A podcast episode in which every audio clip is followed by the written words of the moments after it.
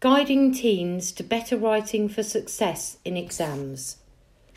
Usually placed at the end of an exam paper, the writing task generates a number of problems for teachers and students. Firstly, it can be worth fifty percent of the marks, yet teachers often concentrate on the reading elements of a paper, believing this is what students need most guidance on. Perhaps the main trip hazard is the chronology of the thing and the crowded nature of the syllabi.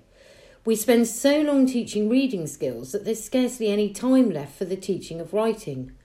Similarly, students often don't leave enough time for the writing task in the exam. And writing seems so vast: content and organisation, spelling, punctuation and grammar. Imaginative, creative, transactional, discursive. How do we start to teach it? For students, knowing that in jobs and careers they will use a wide range of digital t- tools to help them, it's difficult to see the relevance of writing under exam conditions. For many, creative or imaginative writing is something, certainly something they will never do again.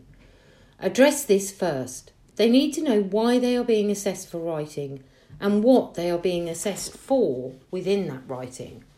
They need to know how to play this assessment game.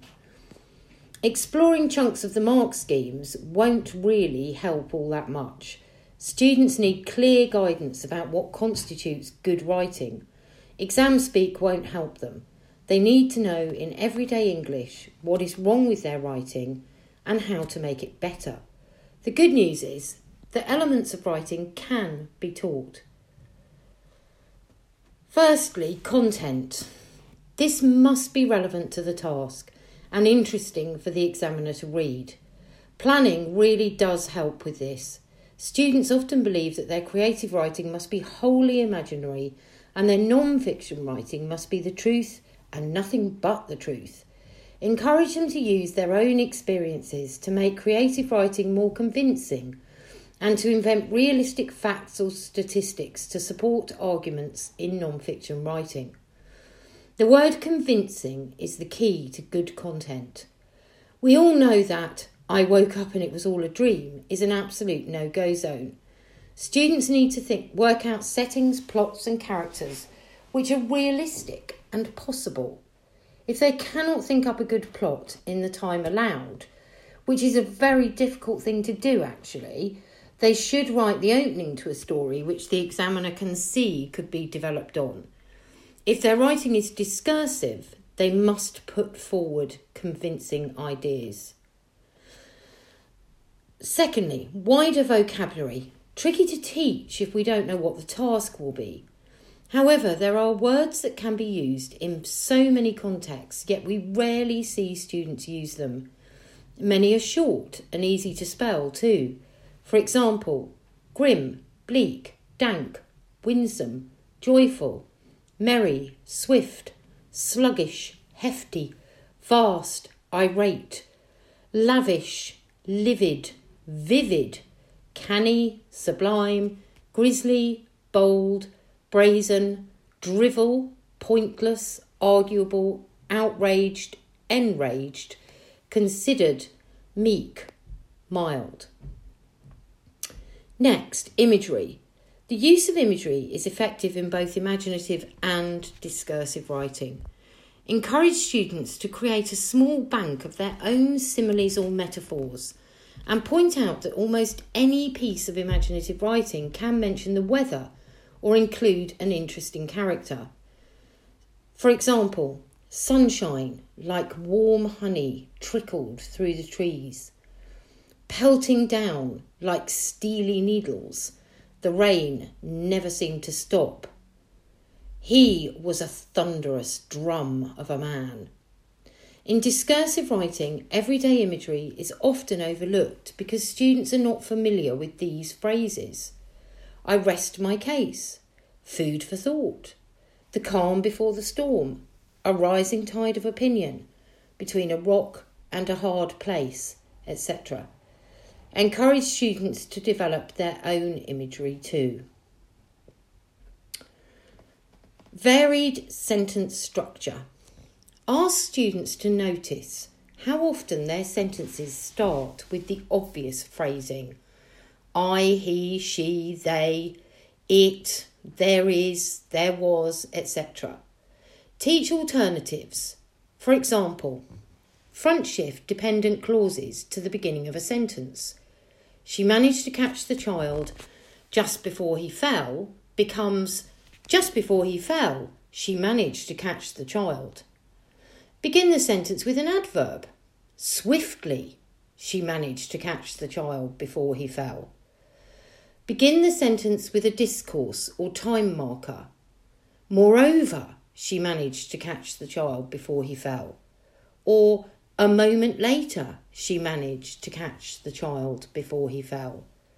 Include a very short sentence for impact now and again, especially if it follows a considerably longer, complex sentence.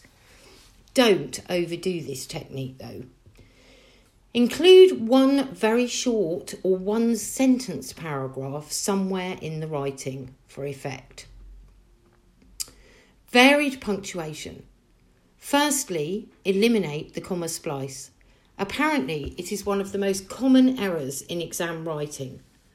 Move on to semicolons and dashes and exclamations. These are the dazzlers of the punctuation world. Rarely used by students, they can make a real difference to a piece of writing, although they should be occasional guests. Firstly, the semicolon. All the semicolon needs to do is to join two closely related or contrasting statements, but these statements must be sentences, independent clauses, in their own right.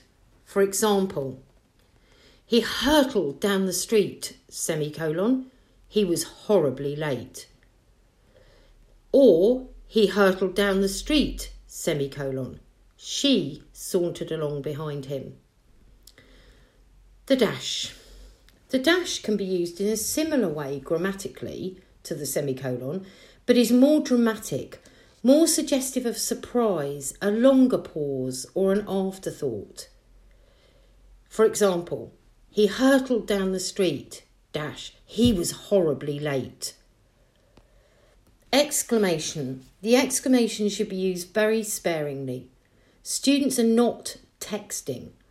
A well-placed exclamation to indicate urgency, panic, astonishment, humour or volume is a winner.